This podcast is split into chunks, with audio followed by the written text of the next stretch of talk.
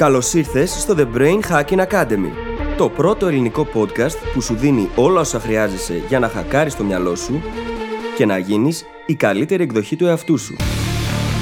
Μαζί σου, η Φύλλις Γαβριλίδου και ο Δημήτρης Γιώκας.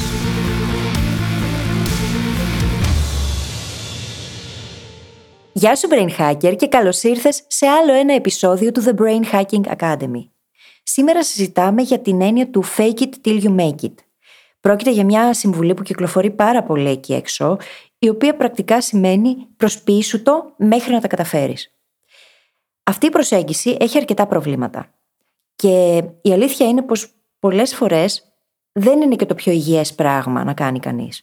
Αντιθέτως, μπορεί να οδηγήσει σε κακή αυτοεικόνα και σε κακή εικόνα που έχουν οι άλλοι απέναντί σου. Γι' αυτό το λόγο αποφασίσαμε να ηχογραφήσουμε αυτό το επεισόδιο για να φωτίσουμε αυτά τα προβληματικά σημεία και να δούμε ποια προσέγγιση μπορούμε από την άλλη να ακολουθήσουμε έτσι ώστε να πετύχουμε αυτό που θέλουμε, δίχως να χρειάζεται να υπάρχει αυτή η εσωτερική σύγκρουση σε ό,τι αφορά την ταυτότητά μας. Ίσως ήδη να αισθάνεσαι μια μικρή ανακούφιση που δεν χρειάζεται να προσποιηθείς κάτι που δεν είσαι για να πετύχεις κάτι το οποίο θα ήθελες πάρα πολύ. Και γι' αυτό δεν θα σε καθυστερήσω άλλο. Θα σε αφήσω να απολαύσεις το επεισόδιο λοιπόν. Σου εύχομαι καλή ακρόαση και τα λέμε στην άλλη πλευρά. Καλησπέρα Δημήτρη. Καλησπέρα Φύλλις, τι κάνεις? Είμαι πάρα πολύ καλά. Χαίρομαι γιατί βλέπω τον ήλιο έξω να λάμπει. Χαίρομαι επίσης γιατί ξεκίνησα τη μέρα μου πολύ δυναμικά. Είχα πάει για τρέξιμο. Και γενικά είμαι πάρα πολύ καλά. Σήμερα είναι Πρωταπριλιά εντωμεταξύ, έτσι. Καλό μήνα. Καλό μήνα. Και ελπίζω να μην σας τρολάρανε πολύ την Πρωταπριλιά. Κάτσε, νωρίς είναι ακόμα. Έχουμε ολόκληρη μέρα μπροστά μας. Η αλήθεια είναι ότι όταν θα το ακούσουν όμως θα έχει περάσει, κατάλαβες. Σωστό και αυτό, έχεις δίκιο, ναι. Ξεχνάω ότι κάνουμε αυτό το Inception επεισοδίου που σχολιάζουμε κάτι και μετά αυτό δεν έχει γίνει ακόμα. Ναι. Χαίρομαι πάρα πολύ που είσαι καλά. Εγώ δεν θα λέγα ότι είμαι και τόσο πολύ. Είμαι άρρωστος την τελευταία εβδομάδα. Και το χειρότερο απ' όλα είναι αυτό που λες με τον καιρό. Άνοιξε επιτέλους ο καιρός. Με το που άνοιξε εκεί το Σαββατοκύριακο της 25ης, βγήκαμε μερικές βόλτες και κάπου κολλήσαμε μια ίωση. Και ναι. Έχει πάει μετά όλο στο σπίτι, ξέρεις, άρρωστη. Και δεν είναι και το πιο ευχάριστο κομμάτι. Η αλήθεια. Καλά, δεν είναι ποτέ ευχάριστο να είσαι άρρωστος εσύ. Οπότε θα με συγχωρέσετε και αν η φωνή μου είναι λίγο περίεργη σήμερα και την ακούω ότι είναι λίγο. Αλλά έπρεπε να ηχογραφήσουμε, όπως καταλαβαίνετε. Ήδη ηχογραφούμε σχεδόν τελευταία στιγμή για το επεισόδιο που βγαίνει την Τρίτη. Εν τω μεταξύ, μόνο εσύ την ακούς περίεργη, μια χαρά ακούγεται τη φωνή σου. Συμφωνείτε τώρα εσείς που μας ακούτε, είμαι σίγουρη. Το ότι ακούγεται λίγο διαφορετική δεν σημαίνει ότι δεν ακούγεται ωραία. Ελπίζω. Ναι. Επίσης, έχω να σου πω ότι έχω περάσει την ημέρα 50 στο The Goal Hacking Journal. Ρε, πότε πέρασε ο καιρός? Πρέπει να είμαι στην ημέρα 51. Αν δεν απατώμε. Και όμως πέρασε ο καιρός. Και πώς δουλεύει αυτό για σένα τώρα που έχει φτάσει αρκετά πέρα από τη μέση? Δουλεύει εξαιρετικά και δεν είναι τυχαίο το ότι μπήκε και η άσκηση στη ζωή μου πιο συστηματικά. Γενικότερα υπάρχει πολύ περισσότερη ισορροπία. Είμαι πολύ πιο συγκεντρωμένη όταν δουλεύω, οργανώνω πολύ καλύτερα το πρόγραμμά μου. Γενικά όλο αυτό το balance που ήθελα να δημιουργήσω είναι πλέον κομμάτι της ζωής μου. Και χαίρομαι πάρα πολύ γι' αυτό. Και ξέρω ότι δεν είναι το πιο εύκολο πράγμα. Δηλαδή, αν πάρει κάποιος brain hacker το journal και πει: εγώ θα φτιάξω το balance στη ζωή μου, επειδή είναι τόσο γενικός στόχος, καταλαβαίνω ότι δεν είναι και το πιο απλό πράγμα για να το στήσει και να το πετύχει. Παρ' όλα αυτά γίνεται. Είναι πολύ ενδιαφέρον το πώς λειτουργήσε αυτό για μένα τον τελευταίο 1,5 και μήνα. Και νομίζω πως θα αξίζει κάποια στιγμή να το συζητήσουμε έτσι πιο αναλυτικά, σε κάποιο άλλο context. Συμφωνώ απόλυτα. Καταρχάς, είναι εντυπωσιακό ότι μπορείς να καταφέρεις όταν βάζεις 50 μέρες ενσυνειδητότητα σε αυτό που κάνεις. Ξεκάθαρα. Και επίσης, γι' αυτό που λες με τον πιο δύσκολο στόχο, έχουμε επίτηδες βάλει μέσα σε αυτό το εργαλείο μια προετοιμασία, μια 7ημερη προετοιμασία για να πάρουμε το στόχο μας, ακόμα και αν είναι πιο γενικός, και να τον κάνουμε πιο συγκεκριμένο. Ας πούμε, να ορίσουμε τι σημαίνει αυτή η ισορροπία, πώς μοιάζει στη ζωή μας, ποιοι τομείς είναι αυτοί που μας ενδιαφέρουν περισσότερο. Και με αυτόν τον τρόπο έχει δοκιμαστεί και από εμάς τους ίδιους στο journal και σε ένα πιο πρακτικό στόχο, όπως αυτόν που ολοκλήρωσα εγώ το φθινόπωρο, και τώρα σε κάτι που έχει περισσότερο να κάνει με τη ζωή μας γενικότερα, που κυνηγάς εσύ. Και για όσους δεν έχετε καταλάβει για ποιο πράγμα μιλάμε, έχουμε δημιουργήσει το The Goal Hacking Journal. Το καλύτερο εργαλείο για να μπορέσεις να πετύχεις το νούμερο ένα στόχο σου σε 90 ημέρες. Περιλαμβάνει μια καθημερινή διαδικασία, η οποία, όπως είδαμε νωρίτερα, μπορεί ενσυνείδητα να μας βοηθήσει να αντιμετωπίσουμε κάθε κομμάτι της συμπεριφοράς μας, της διαδικασίας μας, έτσι ώστε να την βελτιώσουμε γρήγορα και να τη φέρουμε εκεί που χρειάζεται να είναι για να πετύχουμε αυτό το νούμερο ένα στόχο μας. Και ανυπομονώ πολύ κιόλας να φτάσω στη γραμμή τερματισμού, που είναι γύρω στο πρώτο δεκαήμερο του Μάη, Και δεν έχω πάει και πίσω σε μέρες, έτσι. Αν δεν έχω φάει μία-δυο. Πολύ καλά πήγε αυτό, έχω να δηλώσω. Χαίρομαι πάρα πολύ. Και για όποιον θέλει να μάθει περισσότερα, μπορείτε να πάτε τώρα στο brainhackingacademy.gr /journal. JOURNAL. Και με αυτό μπορούμε να περάσουμε στην κανονική ροή μας, η οποία έχει σαν αντικείμενο σήμερα το λεγόμενο fake it till you make it. Δηλαδή, στα ελληνικά, προσποιήσου το μέχρι να τα καταφέρεις, όταν δεν το έχεις σε κάποιο αντικείμενο. Και δεν θα το ξεκινήσω εγώ, θα το πάρεις εσύ, γιατί εγώ έχω μια πιο αρνητική στάση απέναντι σε όλη αυτή την κατάσταση, τέλος πάντων. Αρχικά λοιπόν, είναι μια φράση η οποία έχει γίνει πλέον κλισέ. Αρχικά έγινε κλισέ η ίδια η φράση, το ότι όταν βρίσκεσαι σε μια κατάσταση που δεν είσαι σε θέση ακόμα να ανταπεξέλθεις, να το προσποιηθείς μέχρι να τα καταφέρεις. Δεν είναι μόνο όταν γνωστικά σου λείπουν κομμάτια, μπορεί να είναι συμπεριφορικά, μπορεί να είναι σαν χαρακτήρας, σε θέματα αυτοπεποίθησης, μπορεί να είναι σε ένα καινούριο περιβάλλον. Σε κάθε περίσταση έρχεται πλέον και κάποιος που θα σου πει αυτή την πρόταση. Με τη σειρά του αργότερα, από το πόσο κλισέ έγινε η ίδια η φράση, έγινε κλισέ το να κατηγορούμε αυτή τη φράση. Ότι δεν είναι καλή στρατηγική, έχει προβλήματα αυθεντικότητας, έχει προβλήματα με πάρα πολλά σημαντικά κομμάτια της ζωής μας, και ως ένα σημείο αυτό το κλισέ έχει δίκιο. Αλλά η αλήθεια βρίσκεται κάπου στη μέση. Γιατί υπάρχουν καταστάσεις στη ζωή μας, όπως θα δούμε και λίγο αργότερα, στις οποίες θα βρεθούμε εξορισμού σε θέση όπου δεν είμαστε ακόμα στο επίπεδο που χρειάζεται αυτή η θέση, κάθε φορά που βάζουμε μια καινούργια πρόκληση στη ζωή μας, ας πούμε. Από την άλλη, αν το κάνουμε αυτό συνέχεια, καταλήγουμε να λέμε ψέματα, πρώτα απ' όλα στους εαυτούς μας και στους γύρω μας, ψέματα που θα μας δημιουργήσουν προβλήματα στη δουλειά, στις σχέσεις, στην εμπιστοσύνη που μας έχουν οι άλλοι άνθρωποι. Και αντίστοιχα, πολλές φορές καταλήγουμε να μην είμαστε καθόλου αυθεντικοί. Η αλήθεια λοιπόν είναι κάπου στη μέση. Και σε λίγο θα εξηγήσουμε ακριβώς πότε είναι OK να ακολουθούμε αυτή τη στρατηγική. Και δεν είναι και πολλές οι περιπτώσεις εδώ που τα λέμε. Το θέμα είναι ότι ακούγεται συχνά σαν συμβουλή, όμως πόσο αποτελεσματική και υγιής είναι τελικά στην πραγματικότητα. Αν πραγματικά κάτσουμε και διερωτηθούμε, τι είναι αυτό που θέλουμε, θέλουμε να προσποιούμαστε ή να είμαστε ρεαλιστές και να προσεγγίζουμε τους στόχους μας μεθοδικά, με όλους τους τρόπους που έχουμε συζητήσει κατά καιρού στο podcast. Το πιο ακραίο παράδειγμα που μου έρχεται, Δημήτρης, στο μυαλό για το fake it till you make it είναι εκείνο της Anna Delvey, στην ιστορία της οποίας βασίστηκε η σειρά στο Netflix Inventing Anna, ναι, που είναι η πιο χαρακτηριστική ιστορία που μπορώ να σκεφτώ.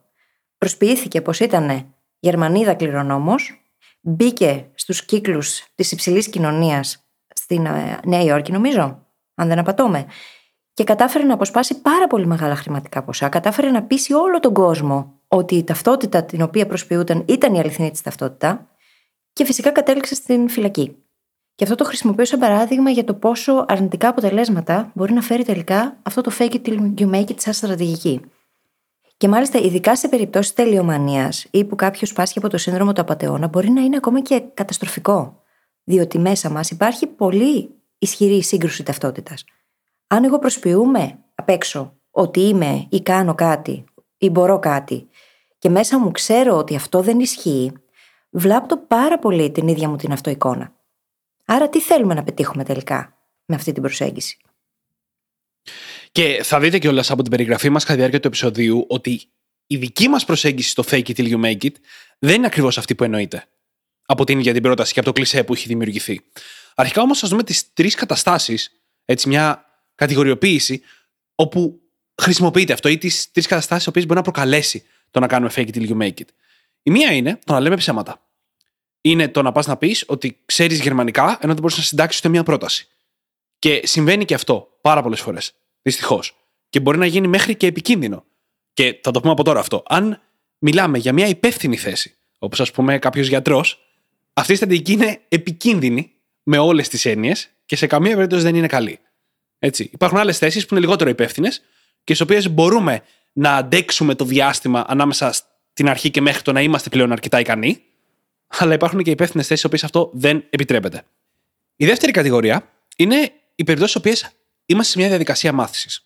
Όταν βρισκόμαστε μπροστά σε μια καινούργια πρόκληση και δεν είμαστε ακόμα έτοιμοι, εκεί μπορεί και να λειτουργήσει με υγιή τρόπο το fake it till you make it. Μπαίνεις σε μια κατάσταση, λες, τώρα εγώ πρέπει να μάθω κάποια πράγματα και θα προσποιηθώ μια αυτοπεποίθηση λίγο παραπάνω από ό,τι έχω αυτή τη στιγμή, όσο τη χτίζω. Γρήγορα, έτσι, δεν μπορείς να περιμένεις 2 χρόνια. Ας πούμε 2 μήνες το χρονικό διάστημα που χρειάζεσαι. Τότε μπορεί να λειτουργήσει. Και η τρίτη περίπτωση, η τρίτη κατηγορία είναι το imposter syndrome, το σύνδρομο του απατεώνα. Είναι εκεί που μπορεί να είμαστε ικανοί κιόλας, αλλά νιώθουμε ότι δεν είμαστε ικανοί και καλούμαστε να χρησιμοποιήσουμε μια στρατηγική που δεν χρειαζόμαστε. Εγκλωβίζουμε τον εαυτό μας σε ένα περίεργο κύκλο, όπου νιώθουμε απατεώνες, πιστεύουμε ότι όλοι οι άλλοι είναι απίστευτοι ειδικοί και εμείς δεν είμαστε, ενώ αυτό δεν ισχύει. Και εγκλωβίζουμε τον εαυτό μας σε μια κατάσταση να νιώθουμε ότι συνεχώς προσποιούμαστε. Με πολύ περίεργα αρνητικά σημάδια προς τον εαυτό μας. Και ξέρεις, υπάρχουν πάρα πολλοί άνθρωποι που παραμυθιάζονται είτε προς τη μία είτε προς την άλλη κατεύθυνση. Από τη μία είναι το ένα παραμύθιασμα το ότι μα όντως δεν το έχω, είμαι απατεώνας, το οποίο δεν ισχύει γιατί στην πραγματικότητα αυτό το σύνδρομο το έχουν άνθρωποι οι οποίοι είναι εξαιρετικά ικανοί. Και από την άλλη είναι εκείνοι οι οποίοι έχουν πείσει τον εαυτό τους πως το έχουν και στην πραγματικότητα δεν το έχουν, και αυτό με κάποιον τρόπο επικοινωνείται προς τα έξω. Ίσως όχι σε όλες τις περιπτώσεις ή σε όλους τους ανθρώπους, όμως επικοινωνείται παρόλα αυτά. Και το σίγουρο είναι το τι συμβαίνει εσωτερικά, το τι συμβαίνει από άποψη ψυχολογίας στο ίδιο το άτομο. Γιατί πολλές φορές μπορεί να υποκρινόμαστε κάτι δίχως επίγνωση ότι υποκρινόμαστε και ότι δεν το έχουμε ακόμη, ότι δεν είμαστε εκεί ακόμη, να εστιάζουμε όμως πάρα πολύ στο ίδιο το αποτέλεσμα, να θέλουμε να δείξουμε ότι τα καταφέρνουμε, ότι είμαστε ήδη εκεί, και οι άλλοι να το νιώθουν, το καταλαβαίνουν. Μπορεί να μην ξέρουν ακριβώς τι είναι αυτό που τους ενοχλεί, κάτι όμως τους ενοχλεί. Και αυτό οδηγεί στο να δημιουργήσουν πολύ κακή εικόνα για εμάς, δίχως καν να γνωρίζουν για ποιο λόγο, στις περισσότερες περιπτώσεις. Και μέσα από όλα αυτά θέλω λίγο να διαχωρίσουμε το προσπαθώ από το κάνω fake it till you make it. Γιατί αρχικά αυτή η πρόταση, αν την παίρναμε στην αντίθετη της, θα ήταν πάρα πολύ τοξική. Φανταστείτε να λέγαμε ότι αξίζει να κάνεις πράγματα μόνο αν τα έχεις καταφέρει. Και θα ερχόταν το πολύ εύλογο ερώτημα, και πώς θα τα καταφέρω αν δεν κάνω πράγματα. Δηλαδή, αν δεν προσπαθήσω, αν δεν περάσω από ένα στάδιο στο οποίο δεν είμαι ικανός. Και η βασική διαφορά για μένα είναι ότι το προσπαθώ μέχρι να τα καταφέρω, με το προσποιούμε μέχρι να τα καταφέρω, είναι ότι στη μία περίπτωση είμαι ειλικρινής με το ότι προσπαθώ. Μπορώ να επικοινωνήσω στους γύρω μου ότι δεν ξέρω. Υπάρχουν πράγματα που δεν ξέρω και τώρα τα μαθαίνω. Αυτή τη στιγμή προσπαθώ ενεργά να φτάσω σε ένα σημείο να ξέρω αυτά τα πράγματα που χρειάζεται να ξέρω. Και στις περισσότερες καταστάσεις της ζωής μας, περισσότερες από ό,τι φανταζόμαστε, μπορούμε να το κάνουμε αυτό. Έχουμε μιλήσει, ας πούμε, για την ευαλωτότητα και το πώς μπορούμε να είμαστε περισσότερο ευάλωτοι από ό,τι φανταζόμαστε στη ζωή μας και στη δουλειά μας. Το να προσποιηθείς χρειάζεται μόνο στις πολύ σπάνιες περιπτώσεις που χρειάζεται να διατηρήσεις μια εικόνα στην αρχή, όσο κάνεις αυτή τη διαδικασία εξέλιξης. Και μέσα από αυτά που λέω, ίσως παρατηρείς τη βασικότερη μετακίνηση που κρύβεται πίσω από αυτή τη στρατηγική. Είτε προσπαθώ μέχρι να καταφέρω, είτε προσποιούμε μέχρι να καταφέρω. Είναι η μετάβαση της αυτοπεποίθησης. Στο αντίστοιχο επεισόδιο, ένα από τα αγαπημένα μας επεισόδια στο podcast, έχουμε εξηγήσει το πώς η αυτοπεποίθηση δεν είναι ξέρω τα πάντα και έχω όλες τις δεξιότητες που χρειάζονται για να ολοκληρώσω ένα έργο, για να ανταπεξέλθω σε μια κατάσταση. Αυτοπεποίθηση είναι το να ξέρω ότι μπορώ με την προσπάθειά μου σε λογικό χρονικό διάστημα να ανταπεξέλθω και να μάθω σε αυτά που χρειάζονται. Όταν λοιπόν φέρνεις αυτή την αυτοπεποίθηση στο τώρα, λες τώρα ξέρω ότι μπορώ να γίνω ο άνθρωπος που θέλω να γίνω και να τα καταφέρω. Τότε μπορείς να μπεις σε μια διαδικασία να προσπαθήσεις ή, αν χρειάζεται, για λίγο να προσποιηθείς για να φτάσεις εκεί που πρέπει να φτάσεις. Αλλά όλα ξεκινάμε με αυτοπεποίθηση, τη σωστή αυτοπεποίθηση. Ναι, η οποία εστιάζει στη διαδικασία και όχι στο ίδιο το αποτέλεσμα. Και αυτό είναι ακριβώς και το πρόβλημα στο fake it till you make it. Το χρειαζόμαστε επειδή έχουμε έλλειψη αυτοπεποίθησης και εμπιστοσύνης στις ικανότητές μας. Και συνήθως υπάρχει και μια αντικειμενική έλλειψη σε συγκεκριμένους τομείς. Μπορεί να μας λείπουν δεξιότητες, γνώσεις. Όταν όμως εστιάζουμε στο ίδιο το αποτέλεσμα που δεν μπορούμε ακόμα να πετύχουμε και προσπαθούμε να προσποιηθούμε ότι το κατέχουμε, αντί να εστιάσουμε στη διαδικασία της μάθησης και της εξέλιξης, τότε στην ουσία πυροβολάμε τον εαυτό μας στο πόδι. Γιατί αν εστιάσουμε στο τι χρειάζεται να κάνω για να γίνω αυτό το άτομο που κατέχει αυτές τις ικανότητες και τις δεξιότητες, τότε κάθε μέρα μπορεί να είναι εν δυνάμει μια γιορτή. Κάθε μέρα μπορούμε να κάνουμε ένα μικρό βηματάκι προς εκείνη την κατεύθυνση.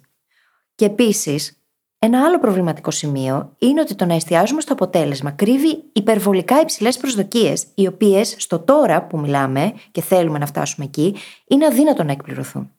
Τι είναι αυτό που λέμε στην πραγματικότητα λοιπόν, όταν δηλώνουμε ότι θα προσποιηθώ ότι το έχω μέχρι να τα καταφέρω? Μέσα μας πρώτα απ' όλα. Είναι προβληματικό το να μην εστιάζουμε στη διαδικασία. Γιατί η διαδικασία είναι εκείνη που θα μας δώσει την αυτοπεποίθηση, θα μας δώσει την εμπιστοσύνη στο ότι εγώ είμαι το άτομο το οποίο κάνει κάθε μέρα τη δουλειά και προχωράει βήμα-βήμα σταθερά προς το στόχο που έχω θέσει. Και τελικά αυτό είναι το ιδανικό σημείο να βρίσκεται κανείς. Αυτό είναι ο ορισμός του growth mindset. Το να ξέρεις ότι μπορείς να μάθεις, μπορείς να εξελιχθείς. Μπορεί τώρα ακόμη να μην είσαι εκεί που θα ήθελες, Αλλά αυτό είναι το θέμα. Η όλη διαδικασία της εξέλιξης και της βελτίωσης και της προόδου είναι στο να εστιάσεις στο day to day, στο να κάνεις τα βήματα κάθε μέρα. Και αν έχεις την εμπιστοσύνη ότι θα τα κάνεις κάθε μέρα και ξέρεις ότι μπορείς, τότε τίποτα δεν μπορεί να σε σταματήσει. Και όταν έχεις ενστερνιστεί όλα αυτά, έρχεται μια στρατηγική που εμείς χρησιμοποιούμε για να μπορέσουμε να βάζουμε τους αυτούς μας σε περισσότερες προκλήσεις, σε περισσότερες καταστάσεις στις οποίες θα εξελιχθούμε. Και αυτή είναι η προσέγγιση head first, με το κεφάλι πρώτα. Το οποίο τι σημαίνει? Σημαίνει ότι σε πράγματα που είναι καινούρια για μας, που θα μας προκαλέσουν, που έχουν να μας μάθουν πράγματα, που μας τρομάζουν ίσως μερικές φορές, λέμε ναι πριν καλά-καλά το σκεφτούμε. Όταν βγάζει νόημα, έτσι. Θα πω... Όχι ναι σε όλα. Εννοείται. Θα πω με έναν αστερίσκο ότι πάντα βγάζει νόημα σε αυτές τις περιπτώσεις, αρκεί να χωράει στην οικολογία σε πολύ πρακτικό επίπεδο. Είναι άλλο το σημείο στο οποίο έχεις χτίσει πλέον τις δεξιότητες και χρειάζεται να μάθεις να λες όχι για να μπορείς να διαχειριστείς το χρόνο σου και το φόρτο εργασίας και τη ζωή σου γενικότερα. Και είναι άλλο το σημείο στο οποίο θέλεις να μάθεις πάρα πολλά και να εξελιχθείς και εμφανίζεται μπροστά σου μια καινούρια, με την καλή έννοια, τρομακτική πρόκληση. Και όσο πιο νωρίς είσαι στην καριέρα σου ή σε ένα καινούριο αντικείμενο, τόσο πιο πολλές θα είναι αυτές οι περιπτώσεις που πρέπει να πεις ναι χωρίς δεύτερη σκέψη. Λέγοντας λοιπόν αυτό το ναι, βάζεις εξορισμού τον εαυτό σου σε μια θέση στην οποία δεν έχεις αυτά που χρειάζεται από μπροστά για να ολοκληρώσεις το αποτέλεσμα, για να ανταπεξέλθεις εκείνη την κατάσταση. Βάζεις εξορισμού τον εαυτό σου σε μια κατάσταση να κάνεις fake it till you make it. Αλλά όπως είπαμε νωρίτερα, μπορείς να προσπαθήσεις με ειλικρίνεια, έχεις αυτοπεποίθηση ότι θα μάθεις γρήγορα αυτά που χρειάζονται και πλέον αρχίζεις και κάνεις κάτι που θα το λέγαμε face it till you make it, με την έννοια ότι απλά το αντιμετωπίζεις. Ό,τι είναι αυτό, ό,τι κατάσταση είναι αυτή, αντιμετωπίζεις μέχρι να τα καταφέρεις. Το οποίο αλλάζει λίγο σαν προσέγγιση, γιατί λες, συνειδητά παίρνω μια πρόκληση που ξέρω ότι θα ανταπεξέλθω σε αυτήν και κάνω απλά τη δουλειά για να ανταπεξέλθω. Το μόνο κομμάτι προσποίησης που μπορεί να έχει μέσα αυτό είναι το να μην πεις σε κάποιον άλλο άνθρωπο ότι κοίτα να δεις, δεν το έχω. Αυτό είναι όλο. Και σκέψου πόσα υπέροχα πράγματα κρύβει μέσα του αυτό το face it till you make it. Το ότι έρχεσαι αντιμέτωπος με τον ίδιο σου τον εαυτό. Ότι μεγαλώνεις μέσα από αυτό, γνωρίζεις τον εαυτό σου καλύτερα. Βλέπεις τον εαυτό σου να διαχειρίζεται και να αντιμετωπίζει δυσκολίες και να τις ξεπερνάει. Και να μαθαίνει διαρκώς. Να αποδέχεται τα λάθη. Και όλο αυτό πρακτικά σε κάνει έναν καλύτερο άνθρωπο. Αυτό δεν είναι και όλο το νόημα της εξέλιξης, της πραγματικής εξέλιξης, στην οποία δεν χρειάζεται να προσποιηθείς ότι είσαι κάτι. Επιλέγεις όμως ποιος θέλεις να είσαι και γίνεσαι αυτό το άτομο. Και αυτό είναι όλη η μαγεία. Όλη η μαγεία του growth mindset είναι αυτή. Και θα μείνω λίγο σε αυτό που είπες, γιατί το βρίσκω φανταστικό και απόλυτα σχετικό. Αρχικά να πούμε ότι αν δεν ξέρεις τι σημαίνει τα κατάφερα, κινδυνεύεις πάρα πολύ να τρέχεις γύρω-γύρω σαν το χαμστεράκι. Στον τροχό. Αν δεν ξέρεις τι σημαίνει τα κατάφερα, μπορείς να νιώθεις ότι συνεχώς προσποιείσαι για να φτάσεις σε ένα σημείο, ενώ το έχεις φτάσει ήδη, ή μπορεί να κινείσαι προς τη λάθος κατεύθυνση. Σε κάθε περίπτωση διονύζεις όλα τα αρνητικά αυτής της προσποίησης. Το τι σημαίνει τα κατάφερα λοιπόν, για μας γυρνάει πίσω στην έννοια του μελλοντικού εαυτού. Είτε κάτι τόσο γενικό όσο όλη μας η μελλοντική ταυτότητα, είτε συγκεκριμένα στο αντικείμενο για το οποίο συζητάμε. Πώς είναι ο μελλοντικός μου εαυτός σε αυτή τη δουλειά ή σε αυτό το αντικείμενο, σε αυτή τη δεξιότητα. Και αυτός ο ιδανικός μελλοντικός εαυτός, όταν τον έχουμε ορίσει, ξέρουμε ακριβώς ποιος είναι και του επιτρέπουμε να μας βοηθήσει να πάρουμε τις αποφάσεις για το σήμερα, για το τι θα κάνουμε σήμερα. Είναι και το κλειδί, γιατί μας τραβάει προς τα μπρος. Είναι σαν πυξίδα, λειτουργεί κάπως σαν πυξίδα και μας βοηθάει να κάνουμε τα κατάλληλα βήματα την κατάλληλη στιγμή για να μπορέσουμε να τον πλησιάσουμε όλο και περισσότερο. Είναι τόσο σημαντικό αυτό το κόνσεπτ που του έχουμε αφιερώσει ολόκληρο επεισόδιο. Όποιος θέλει μπορεί να το βρει στις σημειώσεις της εκπομπής. Και είναι τόσο σημαντικό επίσης επειδή οι περισσότεροι άνθρωποι δεν γνωρίζουμε πού θέλουμε να φτάσουμε, δεν γνωρίζουμε τι θέλουμε να πετύχουμε. Προσπαθούμε να ανακαλύψουμε το ποιος ή ποια είμαστε και δεν συνειδητοποιούμε ότι δεν υπάρχει κάτι να ανακαλύψουμε. Υπάρχει κάτι να δημιουργήσουμε όμως. Και αν δεν φύγουμε από αυτό το ψάχνω να βρω κάτι που δεν υπάρχει στην πραγματικότητα, για να μπούμε σε mode δημιουργίας, θα κάνουμε συνέχεια κύκλους γύρω από τον εαυτό μας. Και με αυτό το φανταστικό που λες, θέλω να αμφισβητήσουμε και λίγο την αυθεντικότητα. Την ίδια την αυθεντικότητα. Γιατί έχουμε φτάσει σε μια κουλτούρα που έχει πάει λίγο στο άλλο άκρο και πρέπει να είμαστε αυθεντικοί πάντα και στα πάντα και με τους πάντες. Και ευάλωτοι και όλα αυτά τα ωραία που λειτουργούν σαν buzzwords. Ακριβώς. Και εμείς τις χρησιμοποιούμε πολλές φορές. Ας είμαστε ειλικρινείς. Εννοείται. Αλλά υπάρχει ένα θέμα με αυτό. Για να είσαι αυθεντικός πάντα και στα πάντα, σημαίνει ότι έχεις χτίσει μια πολύ ξεκάθαρη εικόνα του ποιος είσαι. Γιατί πιστεύεις και τι θέλεις και τι κάνεις, η οποία πρώτα απ' όλα είναι πάρα πολύ δύσκολο να χτιστεί. Και μάλιστα μέχρι να τη χτίσεις τόσο ξεκάθαρα, είναι πλέον σχεδόν άχρηστη, γιατί αλλάζουμε οι άνθρωποι. Εξελισσόμαστε. Κάποια από αυτά που βρήκες πριν λίγο καιρό ή πριν κάμποσο καιρό έχουν αλλάξει πλέον. Ενώ η αυθεντικότητα λοιπόν είναι μια καλή προσέγγιση, το τι σημαίνει αυθεντικότητα αλλάζει. Γιατί είναι αυθεντικό το να αναγνωρίσεις ένα χαρακτηριστικό, ας πούμε, σε κάποιον άλλον, το οποίο θα ήθελες κι εσύ και να δουλέψεις για να το καλλιεργήσεις. Είναι αυθεντικό το να αλλάξεις γνώμη. Που η Φύλλις Ατρέβη να λέει ότι μπορείς να αλλάξεις γνώμη σε πάρα πολλά κομμάτια. Είναι αυθεντικό και αυτό. Άρα λοιπόν, ναι, το να είμαστε αυθεντικοί, αλλά να γνωρίσουμε ότι η ταυτότητά μας, η ύπαρξή μας αλλάζει και ότι εμείς μπορούμε και πρέπει να είμαστε οδηγοί αυτής της αλλαγής. Και πόσο ωραίο πράγμα είναι το να δίνεις τον εαυτό στο ελεύθερο να αλλάξει γνώμη. Πόσο από εμάς δεν εγκλωβιζόμαστε σε ταυτότητες τις οποίες έχουμε οικειοποιηθεί κάποια στιγμή στο παρελθόν και δεν τολμάμε να φύγουμε από τα στενά περιθώριά τους. Πόσο ωραίο πράγμα όμως είναι να πω ότι ξέρεις τι, το έκανα αυτό μέχρι τώρα, βλέπω όμως ότι πλέον δεν με εξυπηρετεί και θέλω να δοκιμάσω κάτι άλλο. Και μπορώ να δοκιμάσω κάτι άλλο. Είμαι ελεύθερη να το κάνω. Οι επιλογές μας χρειάζεται να γίνονται συνειδητά και όχι επειδή κάποια στιγμή στο παρελθόν πήραμε μια απόφαση. Χρειάζεται να γίνονται συνειδητά στο τώρα, με τα δεδομένα που έχουμε τώρα, με την έρευνα που θα κάνουμε τώρα, με τα συναισθήματα, τις σκέψεις και τα θέλω που έχουμε τώρα. Γιατί αν συνεχίζω, για παράδειγμα, να εργάζομαι σε μια εταιρεία η οποία ήταν το παιδικό μου όνειρο, αλλά πλέον δεν περνάω καλά και δεν με γεμίζει, τότε το καλύτερο που έχω να κάνω είναι να ζυγίσω τις δυνατότητές μου και τις επιλογές που έχω και να αρχίσω να κυνηγάω κάτι διαφορετικό. Διαφορετικά, απλά βλάπτω τον εαυτό μου. Και χάνεται και η αυθεντικότητα μέσα σε αυτό, έτσι. Αυθεντικότητα δεν σημαίνει ότι τα έχω βρει όλα και ξέρω ποια είμαι και πού πηγαίνω. Αυθεντικότητα σημαίνει ότι έχω επίγνωση κάθε στιγμή της κατάστασής μου και έχω και το θάρρος να το παραδέχομαι. Και μάλιστα, ανάποδα τελείως τώρα, πόσο εύκολο είναι να πες στην ίδια παγίδα με το προσποιήσου το μέχρι να το καταφέρεις. Ναι. Γιατί είναι πολύ εύκολο να ενεργοποιηθεί το Dunning Kruger Effect. Και αφού ξεκινήσεις και αφού μάθεις κάποια πράγματα ή καταφέρεις κάποια πράγματα, αλλά όχι το τελικό σου στόχο, να γυρίσεις και να πεις: τώρα πλέον τα ξέρω. Είμαι ειδικός. Τα κατάφερα. Γιατί και αυτό μπορεί να συμβεί. Αλλά πόσο σημαντικό είναι να ξέρεις όταν ακόμα προσποιείσαι ή όταν είσαι ακόμα στο στάδιο της προσπάθειας. Να μπορείς να έχεις επίγνωση γι' αυτό και να μπορείς να το αναγνωρίσεις. Γιατί αλλιώς το πιο πιθανό είναι ότι θα κλειδώσεις σε μια κατάσταση του τα ξέρω όλα. Ο γνωστός ξερόλας. Ενώ γενικότερα στη ζωή, αλλά ακόμα περισσότερο στο θέμα που συζητάμε σήμερα, η προσέγγιση είναι θέλω να τα μάθω όλα. Και παραμένω μαθητής, έτσι. Ακριβώς. Πάντα και σε όλα τα κομμάτια της ζωής μας. Και αυτό είναι κάτι που πρέπει να κρατήσουμε. Είτε μας αρέσει η fake it till you make it, είτε όχι. Ό,τι και να κάνουμε, είμαστε πάντα σε μια διαδικασία θέλω να μάθω. Γιατί όταν μπαίνουμε σε μια κατάσταση να προσποιηθούμε μέχρι να τα καταφέρουμε, με υγιή τρόπο, όχι να λέμε ψέματα, μπαίνουμε εκεί για να βγούμε από αυτήν όσο πιο γρήγορα γίνεται. Μπαίνουμε εκεί για να εξελιχθούμε όσο πιο γρήγορα γίνεται. Και ο μόνος τρόπος είναι να κοιτάμε τα πάντα σαν μια ευκαιρία για μάθηση. Και το υγιές, λοιπόν, για να μπορέσουμε να καταφέρουμε τα πράγματα που θέλουμε να καταφέρουμε, είναι να αναγνωρίσουμε πού νιώθουμε ότι δεν το έχουμε. Πού νιώθουμε την ανάγκη αυτή να κάνουμε fake it till you make it. Και αντί να κάνουμε fake it, να εστιάσουμε στο να κάνουμε τη δουλειά για να βελτιωθούμε. Αν όμως δεν είμαι ειλικρινής με τον εαυτό μου και δεν αναγνωρίσω σε ποια σημεία χρειάζομαι βελτίωση και αν δεν παραμένω και μαθήτρια της ζωής, των καταστάσεων, της εργασίας μου ή δεν ξέρω κι εγώ τι άλλο, για να κάνω συνεχώς ερωτήσεις και να ψάχνω να βρω καινούργια γνώση, καινούργια νοητικά μοντέλα που θα με εξελίξουν, τότε δεν μπορώ να κάνω αυτή τη διαδικασία του να εστιάσω στο να κάνω τη δουλειά. Δεν ξέρω ποια δουλειά πρέπει να κάνω για να βελτιωθώ. Και φυσικά δεν μπορώ να εστιάσω και στη διαδικασία που θα με πάει εκεί, αντί για το αποτέλεσμα. Γιατί κατ' εμέ η μεγαλύτερη παγίδα είναι να εστιάσουμε στο ίδιο το αποτέλεσμα, να φιξάρουμε εκεί και να χάσουμε όλη τη διαδικασία, όλη τη διαδρομή.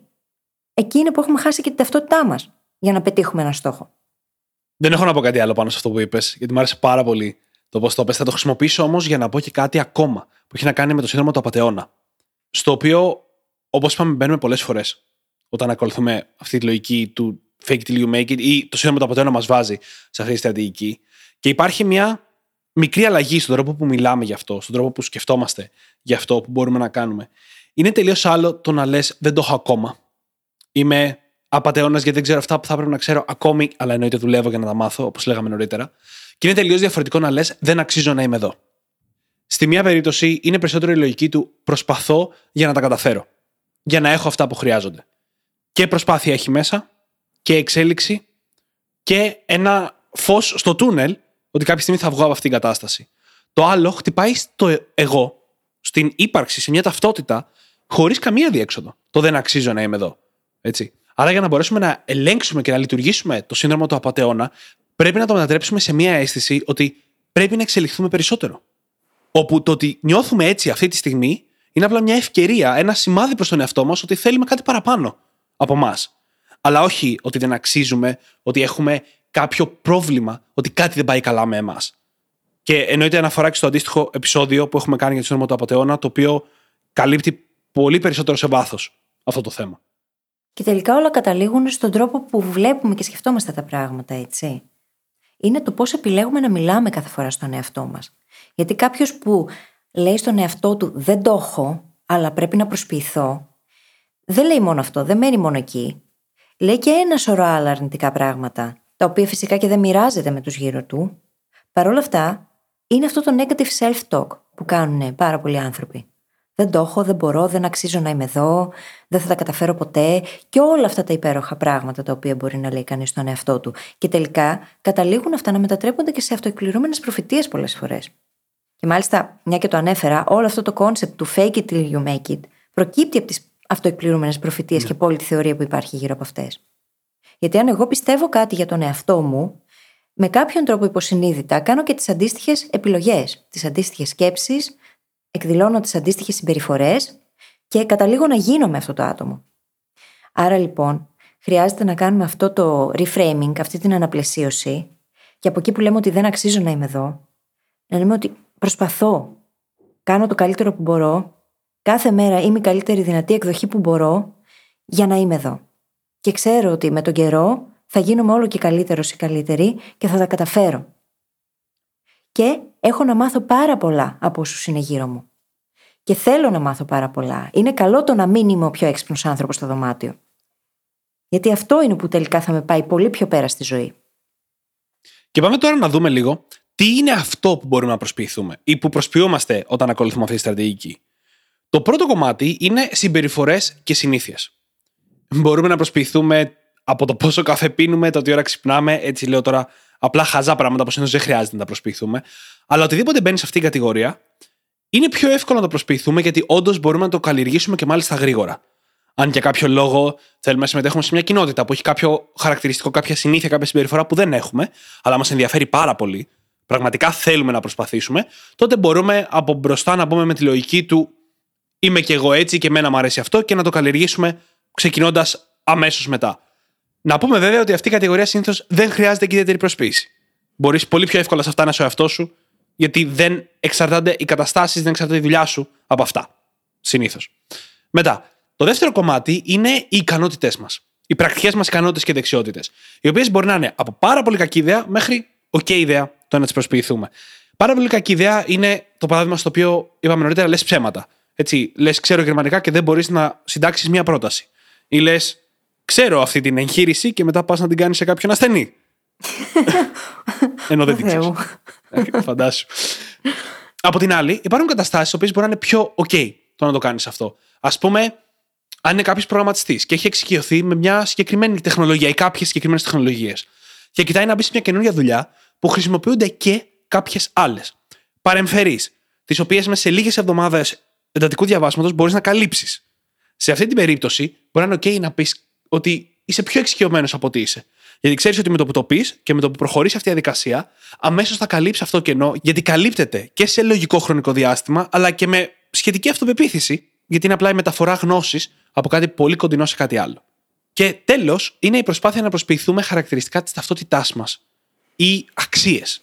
Το οποίο γενικά είναι πάρα πολύ κακή ιδέα. Ειδικά αν πρόκειται να συναντήσεις τον άλλο άνθρωπο παραπάνω από μία φορά. Το να τα προσποιηθείς αυτά είναι επικίνδυνο, γιατί είναι αδύνατο να τα προσποιηθείς με ακριβώς τον ίδιο τρόπο κάθε φορά. Δεν είναι μια πληροφορία, ένα ψέμα που το λες ξανά με τον ίδιο τρόπο. Αυτό φτιάχνεται. Αλλά το να προσποιηθείς την ταυτότητά σου, τις αξίες σου, με συνέπεια είναι σχεδόν αδύνατο. Και οι άνθρωποι είμαστε προγραμματισμένοι να το εντοπίζουμε αυτό.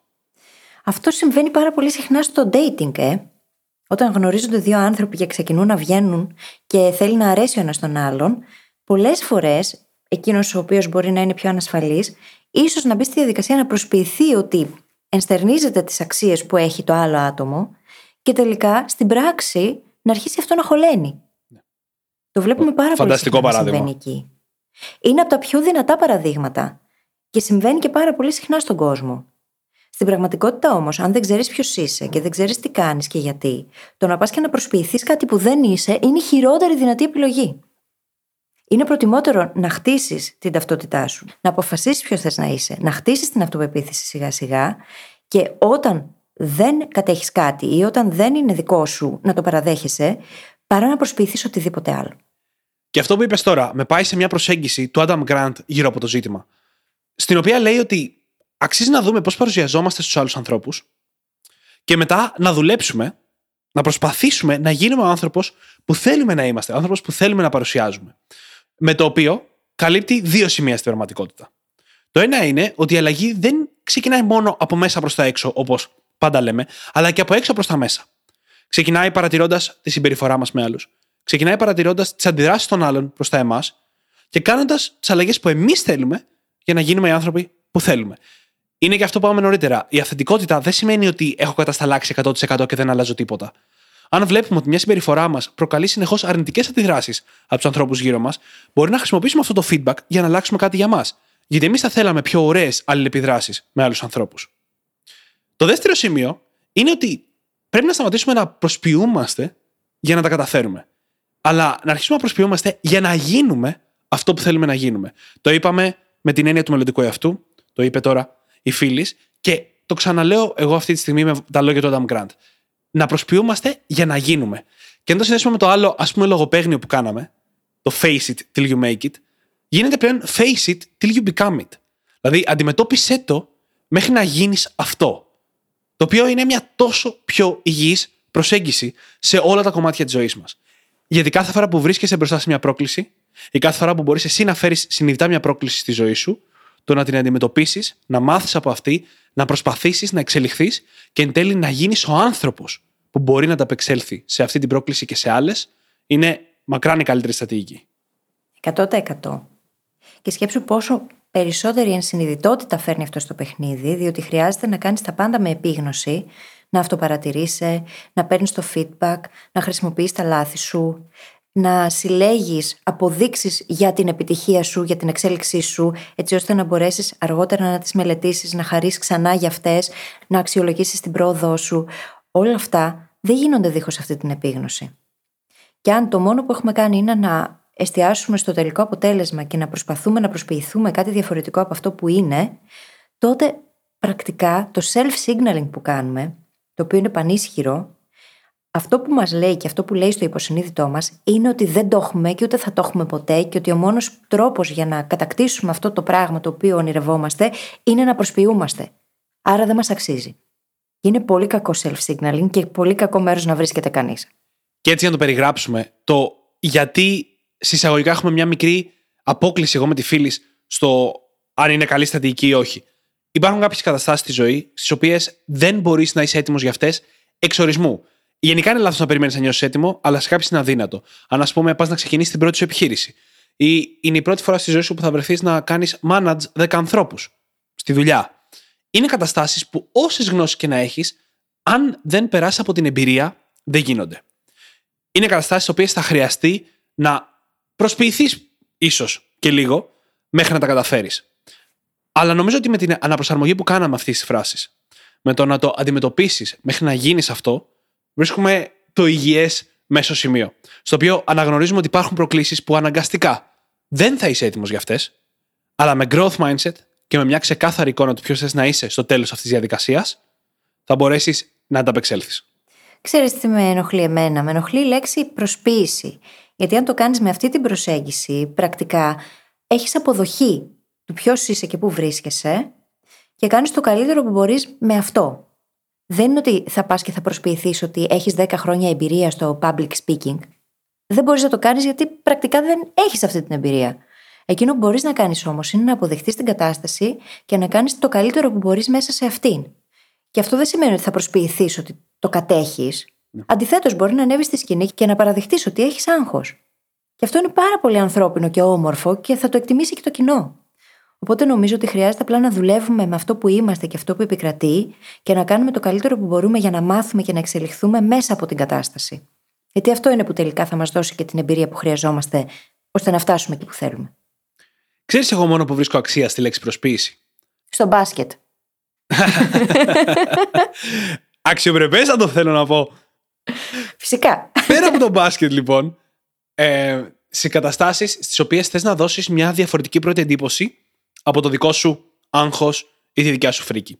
Στο παράδειγμα που βρίσκεσαι για πρώτη φορά να κάνεις manage 10 άτομα, ας πούμε ότι παίρνεις μια θέση σε μια καινούργια εταιρεία, που είναι μεγαλύτερη θέση από ό,τι είχες ποτέ, και για πρώτη φορά θα χρειαστεί να διαχειριστείς μια ομάδα. Το να μπεις μέσα πρώτη φορά και να δείξεις αυτή τη φρίκη σου δεν θα είναι παραγωγικό. Θα δημιουργήσει μια πρώτη εντύπωση και προς τους από πάνω και προς τους από κάτω, την οποία θα κάνεις πολύ καιρό να την παρέλθεις στην αρχή. Η φρίκη κιόλας είναι και βαριά λέξη, έτσι. Φρίκη. Θα έχεις μια φρίκη σε αυτή την περίπτωση. Δεν θα φρικάρεις, δεν θα δείξεις ότι έχεις φρικάρει επί σκηνής ή μπροστά στην ομάδα. Εννοείται αυτό. Οπότε, πώς το φαντάζομαι εγώ, σε μια τέτοια περίπτωση στην οποία μπορεί να διαβάζεις για το αντικείμενο, να προσπαθείς να μιλήσεις με άλλους ανθρώπους που το έχουν κάνει πριν από σένα για να μάθεις από αυτούς, να αποκτήσεις όσο πιο γρήγορα εμπειρία μπορείς από αυτήν την κατάσταση, μπορεί να είναι OK να μπεις μέσα στην αρχή και να προσποιηθείς ότι έχεις πολύ περισσότερη αυτοπεποίθηση και άνεση με αυτό το ρόλο. Ενώ ταυτόχρονα όμως δουλεύεις πυρετοδός από πίσω για να έχεις τουλάχιστον μια κάποια άνεση και αυτοπεποίθηση σε αυτόν τον ρόλο, ώστε να μπορείς να γυρίσεις στην πραγματικότητά σου όσο πιο γρήγορα γίνεται. Γιατί ίσως το πιο δύσκολο κομμάτι με την προσποίηση είναι ότι είναι πολύ δύσκολο να προσποιηθείς για μεγάλο χρονικό διάστημα. Ειδικά μου ο αντίπαλος είναι καλύτερος από σένα. Πραγματικά. Δεν παίζω μπάσκετ, παιδιά, εγώ έτσι. Ούτε καν το παρακολουθώ. Ήταν πολύ on point πάντως. Εντάξει, κάποτε έβλεπα μπάσκετ. Με τον μπαμπά μου, θυμάμαι, όταν ήμουν μικρή. Και με αυτό νομίζω πως ήρθε η ώρα να κλείσουμε και το επεισόδιο. Ακριβώς. Όπως πάντα, μπορείτε να βρείτε τις σημειώσεις του επεισοδίου μας στο site μας, στο brainhackingacademy.gr, όπου μπορείτε να βρείτε και το journal μας, είτε πηγαίνοντας κατευθείαν στο κατάστημά μας, είτε πηγαίνοντας στο brainhackingacademy.gr/journal. JOURNAL. Και φυσικά θα σας ζητήσουμε να κάνετε και μια πράξη αγάπης. Να πάτε στο Spotify ή σε όποια άλλη εφαρμογή μας έχετε βρει και μας ακούτε και να μας κάνετε εκεί μια φανταστική 5-άστερη αξιολόγηση μαζί με ένα subscribe αν δεν ακολουθείτε το podcast, και έτσι να βοηθήσετε να διαδώσουμε το μήνυμα και να γίνουν οι brain hackers ακόμα περισσότεροι. Και με μια διαφορετική φωνή σήμερα, σας ευχαριστούμε πάρα πολύ που ήσασταν μαζί μας και σας ευχόμαστε καλή συνέχεια. Καλή συνέχεια.